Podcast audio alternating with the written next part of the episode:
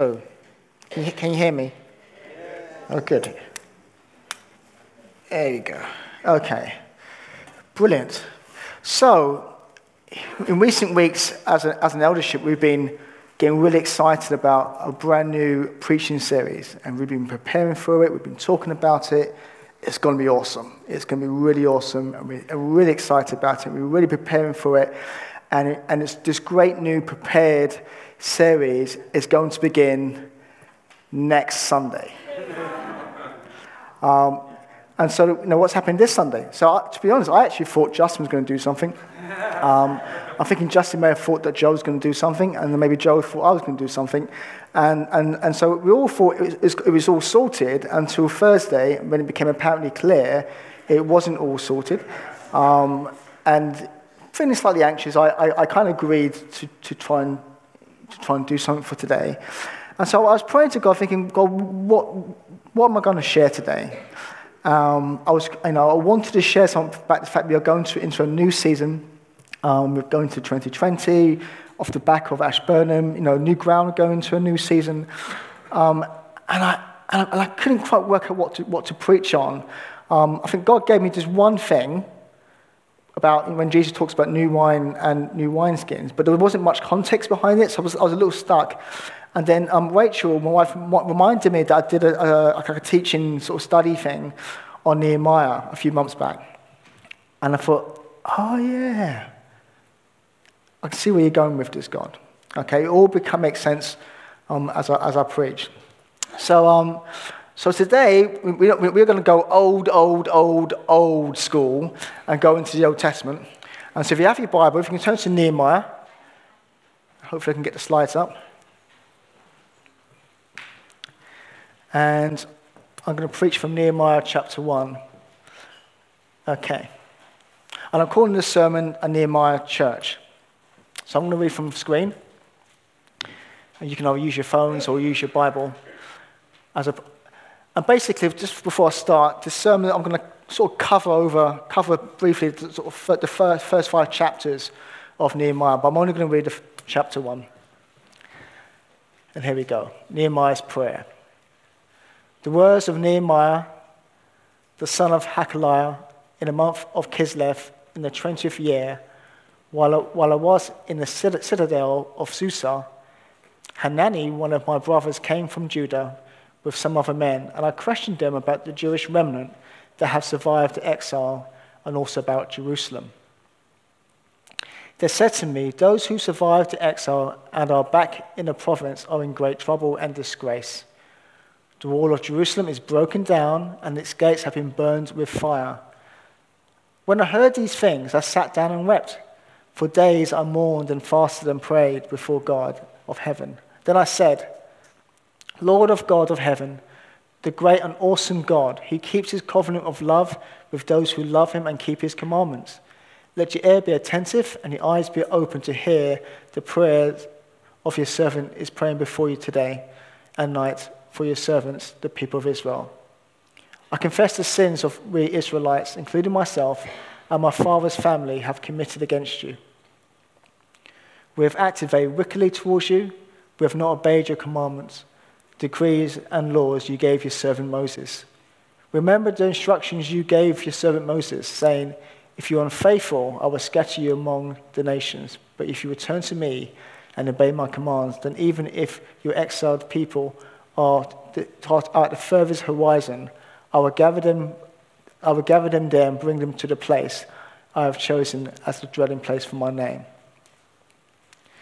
There you, they are your servants and your people, whom you have redeemed by your great strength and your mighty hand. Lord, let your ear be attentive to the prayer of your servant and to the prayer of your servants who delight in revering your name. Give your servant success today by granting him favor in the presence of this man, as I was the cupbearer to the king.'" So, I like Nehemiah. Nehemiah. Normally, we think of Nehemiah, we think of this is a story where um, Israel basically rebuilds the walls of Jerusalem. They rebuild their city, and and and, and so normally Nehemiah is a great place to go when you talk about rebuilding. Um, and for me, it's, it's also a great place to go when we're talking about mission. And as a church, we're going to go into a new season. You know, we're moving out of an old season. You could call it the twenty nineteen season. And we're moving into a twenty twenty season, the twenty twenty vision season, or the twenty twenty goal season.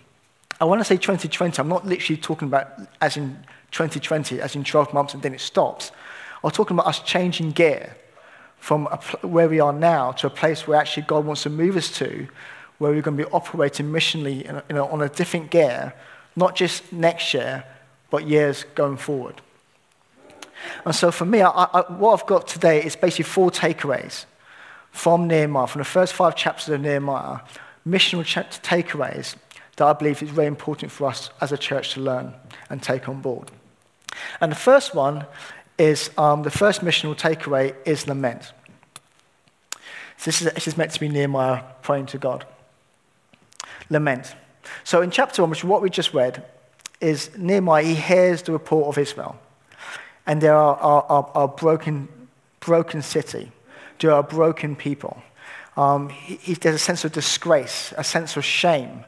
Um, they're vulnerable. They're exposed. They're vulnerable. And he's heartbroken. And he mourns. He, he, he weeps for days. And then he comes before God with a lament. Now, lament is a funny word. Um, as Christians and in church, we don't tend to talk about lament. Because it's kind of an Old Testament thing. You know, it's, it's big in the Old Testament, not so big in the New Testament. It does happen in the New Testament, but it's not so overtly. Not so. There isn't as many places in, in the New Testament. So, and so in church, we tend not to talk about lament. And I think it's a, it's a tremendous shame, because when it comes to mission, I think lament is a wonderful tool. Because lament is about empathy. Lament is about grieving and mourning and recognizing the hurt of others. And I think it's a brilliant place, when it comes to mission, a great place to start is by recognizing the hurt of others. Now, a few years ago, I was finishing my degree, and for my dissertation, I was doing a dissertation on mission. So I read a number of books, and there were lots of good books, but a lot of books tend to focus on strategy and tend to focus about being successful and how to get bums on seats, basically. And, and although some of the strategies were interesting, I found the books a little bit callous because they were so focused on numbers. They weren't focused on people. And it's really hard to have empathy on, on numbers. It's really hard to grieve for numbers, um, but you can grieve for people. Um, this year, I, I, I did grieve for one particular person. Uh, one particular person I grieved for was the late Rachel Held Evans. She passed away um, about a few months ago. Um, and she was younger than me. She's actually thirty-eight when she died, and she left behind two young children. One's only a baby. And so I, I was upset about that. Uh, and I tuned into her funeral. You can get, get you can actually watch the funeral if you go to the website. And I watched the funeral, and on one, the several people that came up to talk about her life, et cetera, was her old youth leader. So think, so think of him a bit like Josh Biggs, okay? And she was like in Solid at the time. Um, and he and he told his story, which is quite interesting. He told his story of a time that, as a youth leader, he was trying to get them to do mission and evangelism. So he had this idea is that what we're going to do, we're going to have our dots. And these dots are people.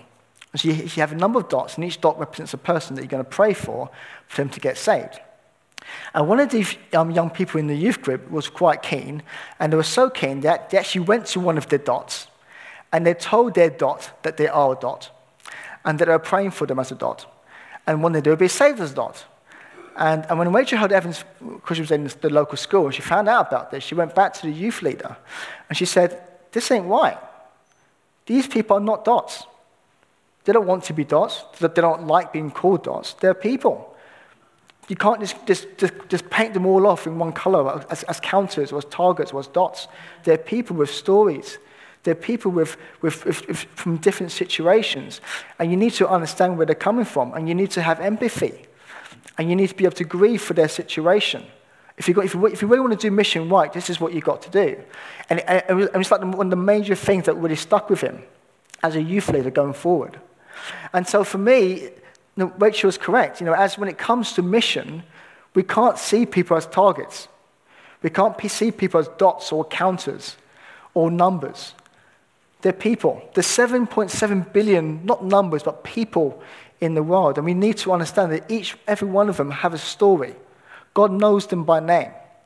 And so when it comes to mission, you know, it's, it's, there's something about being willing to take it, take, to recognize the burden that they're going through, to the point it becomes our own burden, to the point that we can lament, just like Nehemiah lamented. And the great thing about Nehemiah's lament, it, it's not it, he's not simply whinging.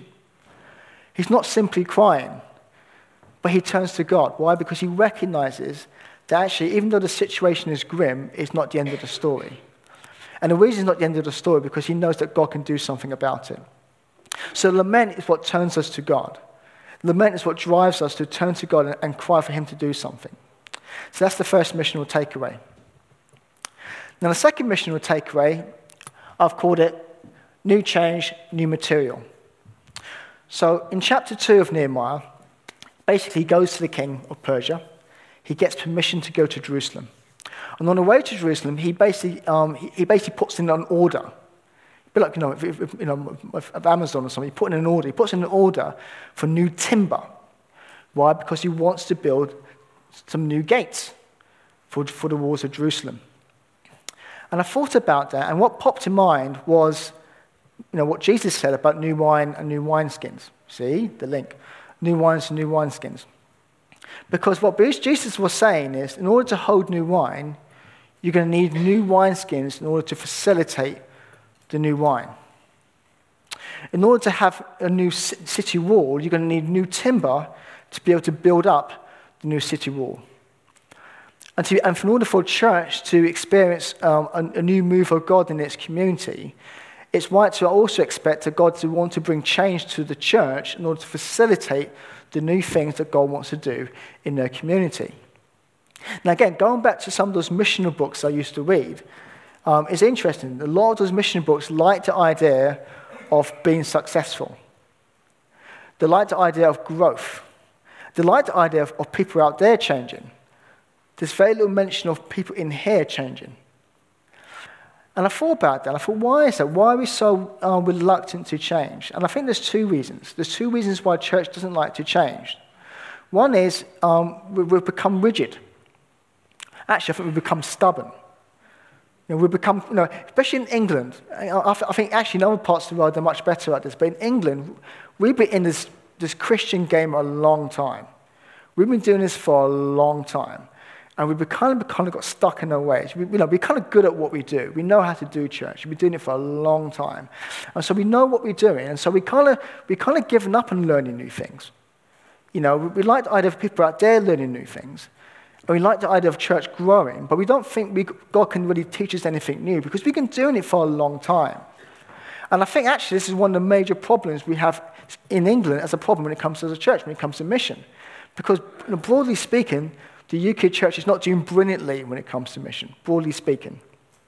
And I think it's because we've been stuck in our ways. We've become rigid.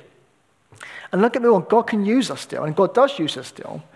But God using a rigid church is a bit like someone trying to do D I Y with cheap tools.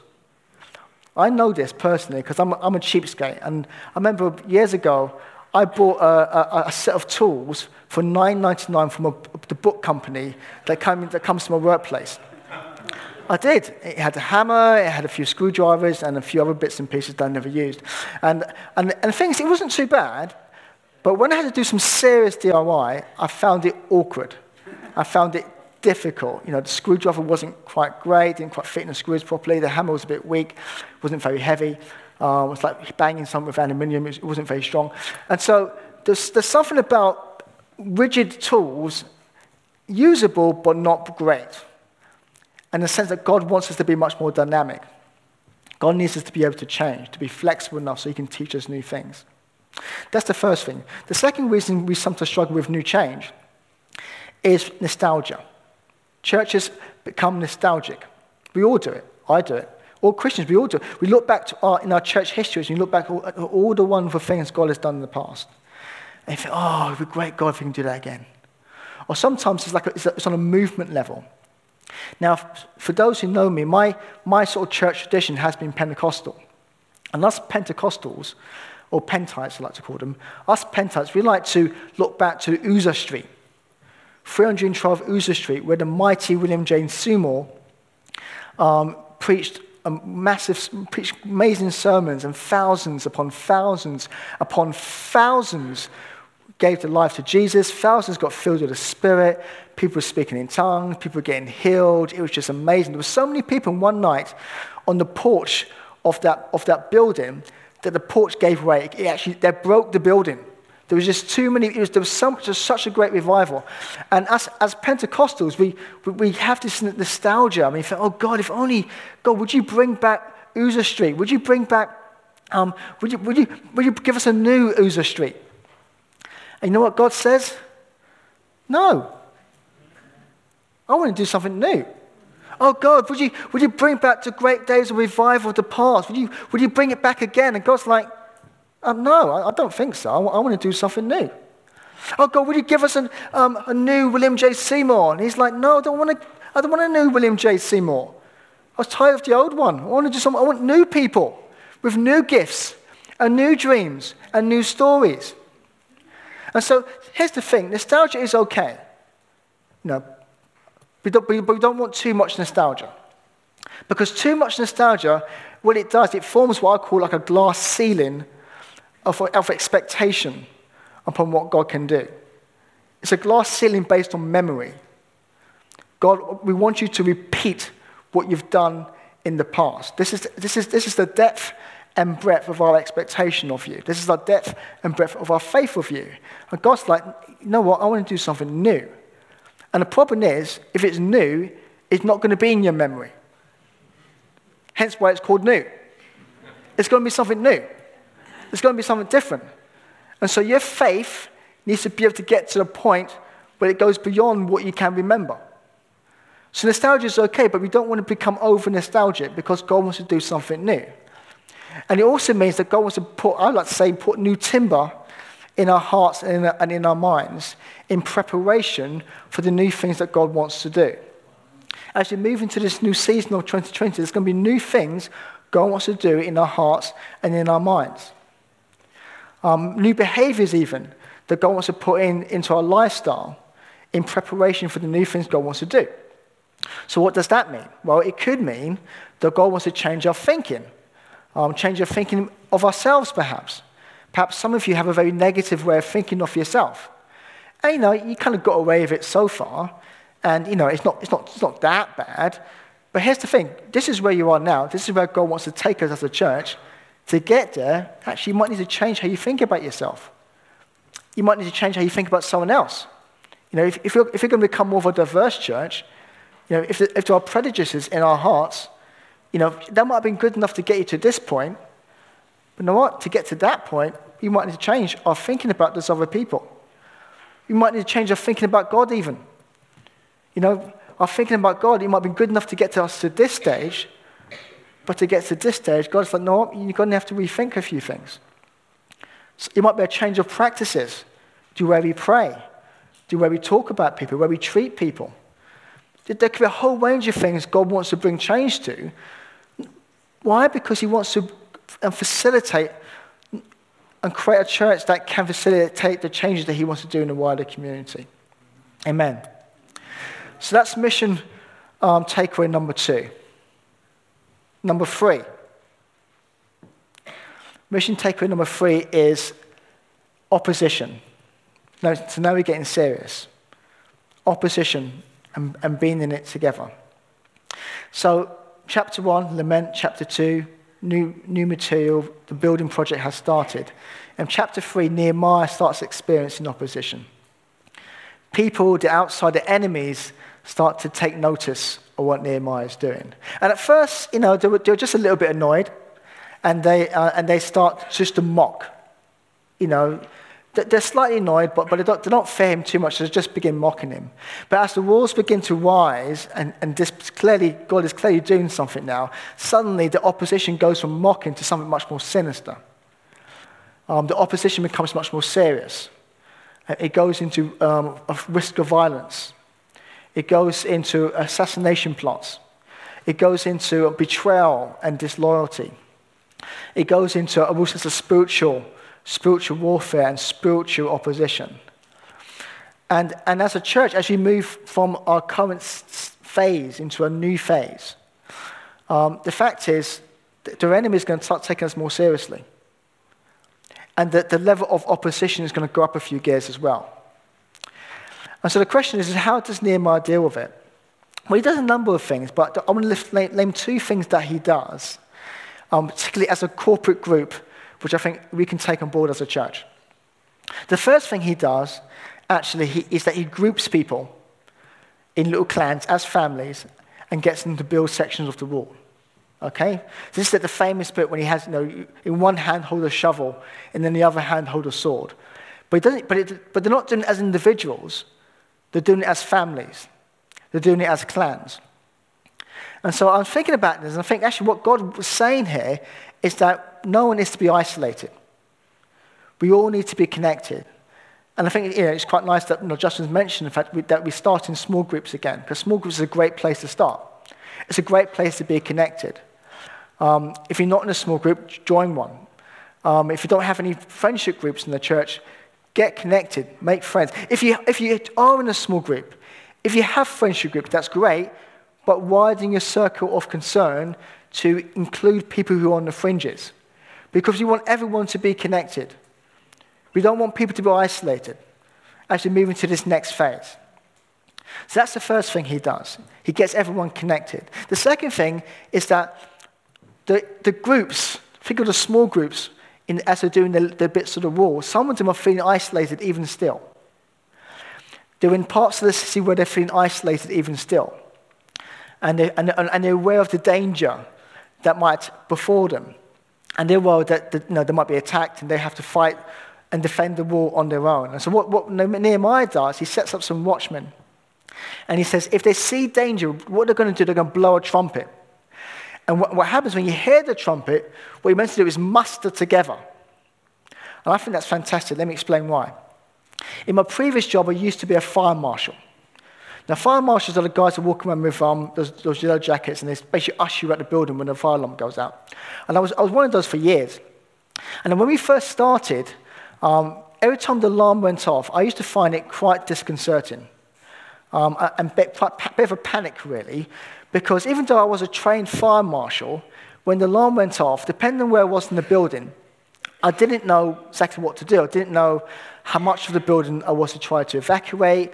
I had no idea where the other fire marshals were. I didn't know who was in charge. I didn't know if all the fire marshals were in one part of the building and I was in, in the other part of the building. It was a bit of a mess, to be honest, and it was quite disconcerting.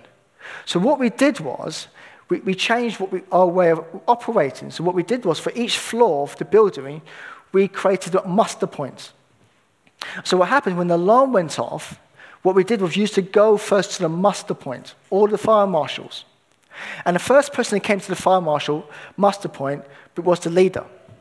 He, get, he gets the radio and puts the jacket on, and, and basically he would tell everyone else what to do. And he would say, well, you would go and look after that wing of the building and get that clear. And you go to the other wing of the building and you would get that clear. And you go to that disabled person at the back and you make sure they get out safely. And you clear the toilets, et cetera, et cetera, et cetera. And the great thing about it was we all felt reassured. We knew where all the other fire marshals were. We knew exactly what we had to do and what we didn't have to do. And suddenly, as a team, we were very efficient and we were very good at doing what we had to do and getting people out of the building. And that's exactly what Nehemiah is doing. He's mustering his people together. He's reassuring them, he's fortifying them, he's equipping them, and, and, and, and together they're standing as a, as a, as a, as a single unit to overcome the enemy, to overcome opposition. So the question is, what does that mean for us as a church? How do we muster as a church? Well, I'm thinking corporate prayer. I'm thinking corporate worship. I'm thinking corporate fellowship. Um, these are the things we need to start taking as, as a priority. Um, now, some of you, you might not like the idea, and I kind of get it, because I'm an introvert. Which basically means, so I'm told, I get my energy from being on my own. I can literally go for months without seeing any of you guys, and I'll be perfectly fine. I'll be perfectly fine. It wouldn't bother me one iota. I'll be, I, I, you know, I can be on my own. I can join my own company. But nevertheless, I'll recognize as we move into this season, we need to learn to muster more. When it comes to our, our corporate prayer, you know, rather than it being something that we go to, you know, when we kind of in the mood, we're not feeling too tired. It, we need to prioritize it in this next season. Now, in the last season, we kind of got away with it and it's okay. But in this next season, we got to up our game. Because the enemy, he's going to up his game. The enemy is going to up his game. He's going to take us a lot more seriously, and there's going to be greater opposition. So we, as a church, need to up our game. We need, corporately, not as individuals, as, as, a, as a corporate church, we need to learn to muster together and, and, and, and fight back and defend what God is doing and push forward in what God is doing. Can I get an amen? Amen.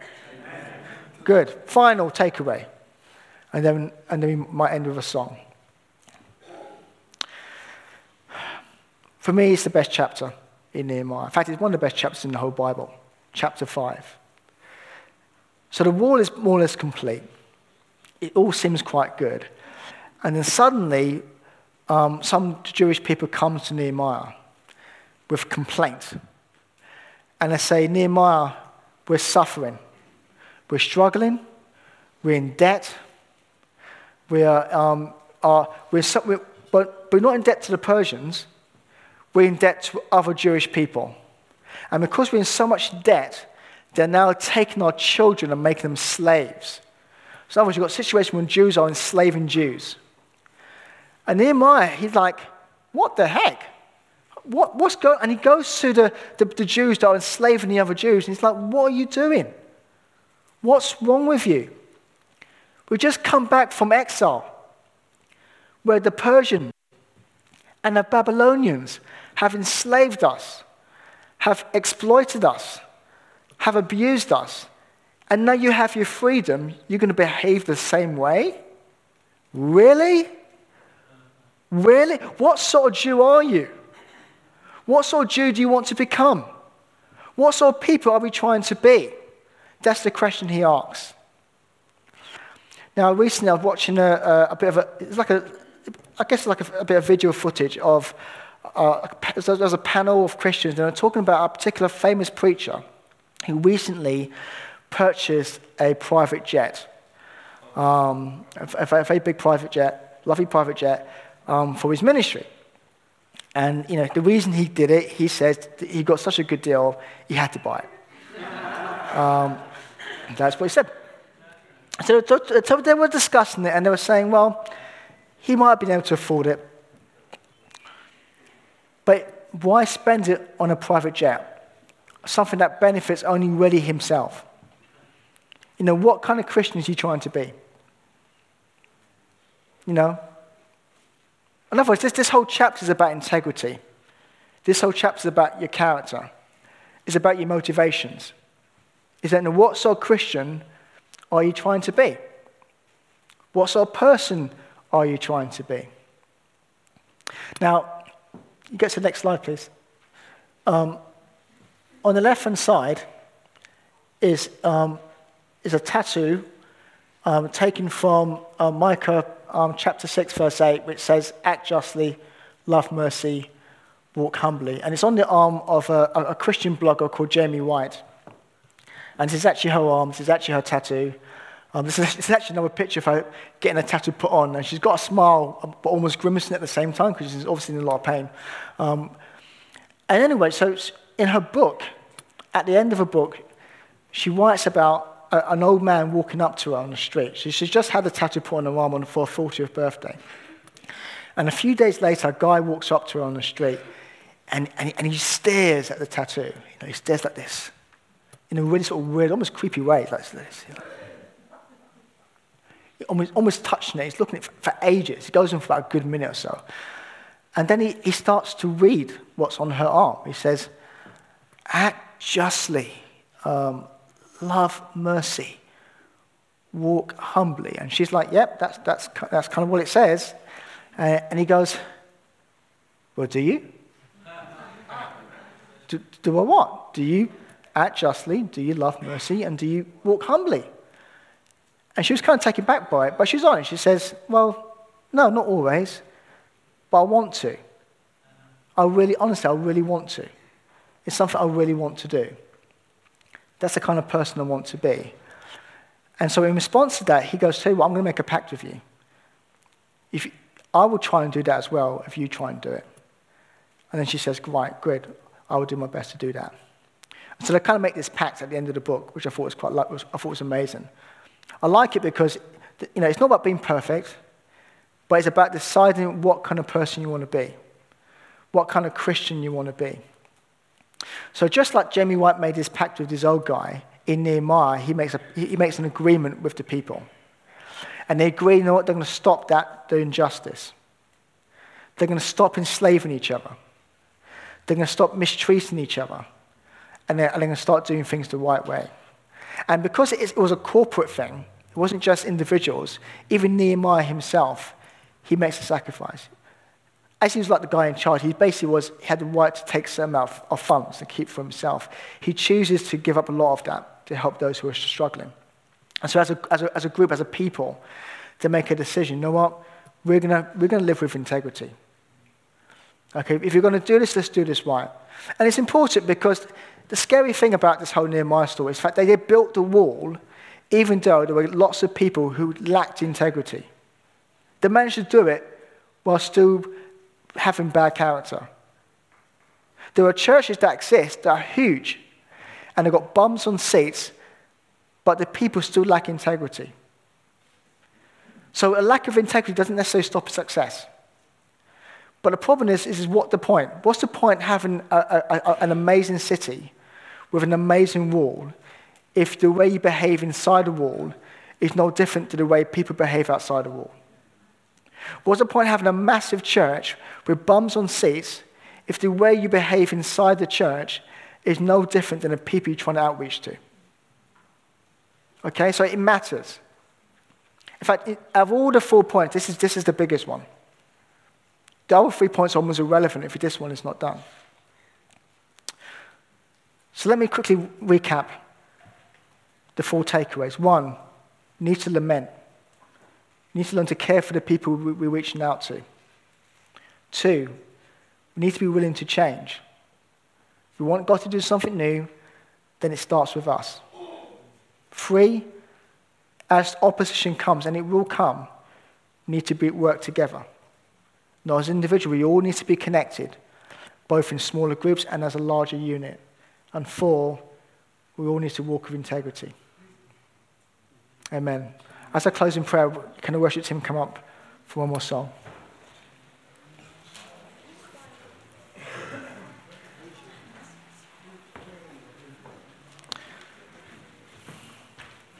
Lord Jesus, we're so grateful for what you're doing to us as a church. We're grateful for what you're doing for us as a, as a larger family, that you are taking us into a new season. A season of mission.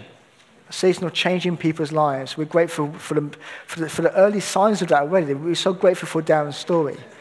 And that this is just the beginning of, of the wonderful many things that you want to do for, in us as a church, as individuals.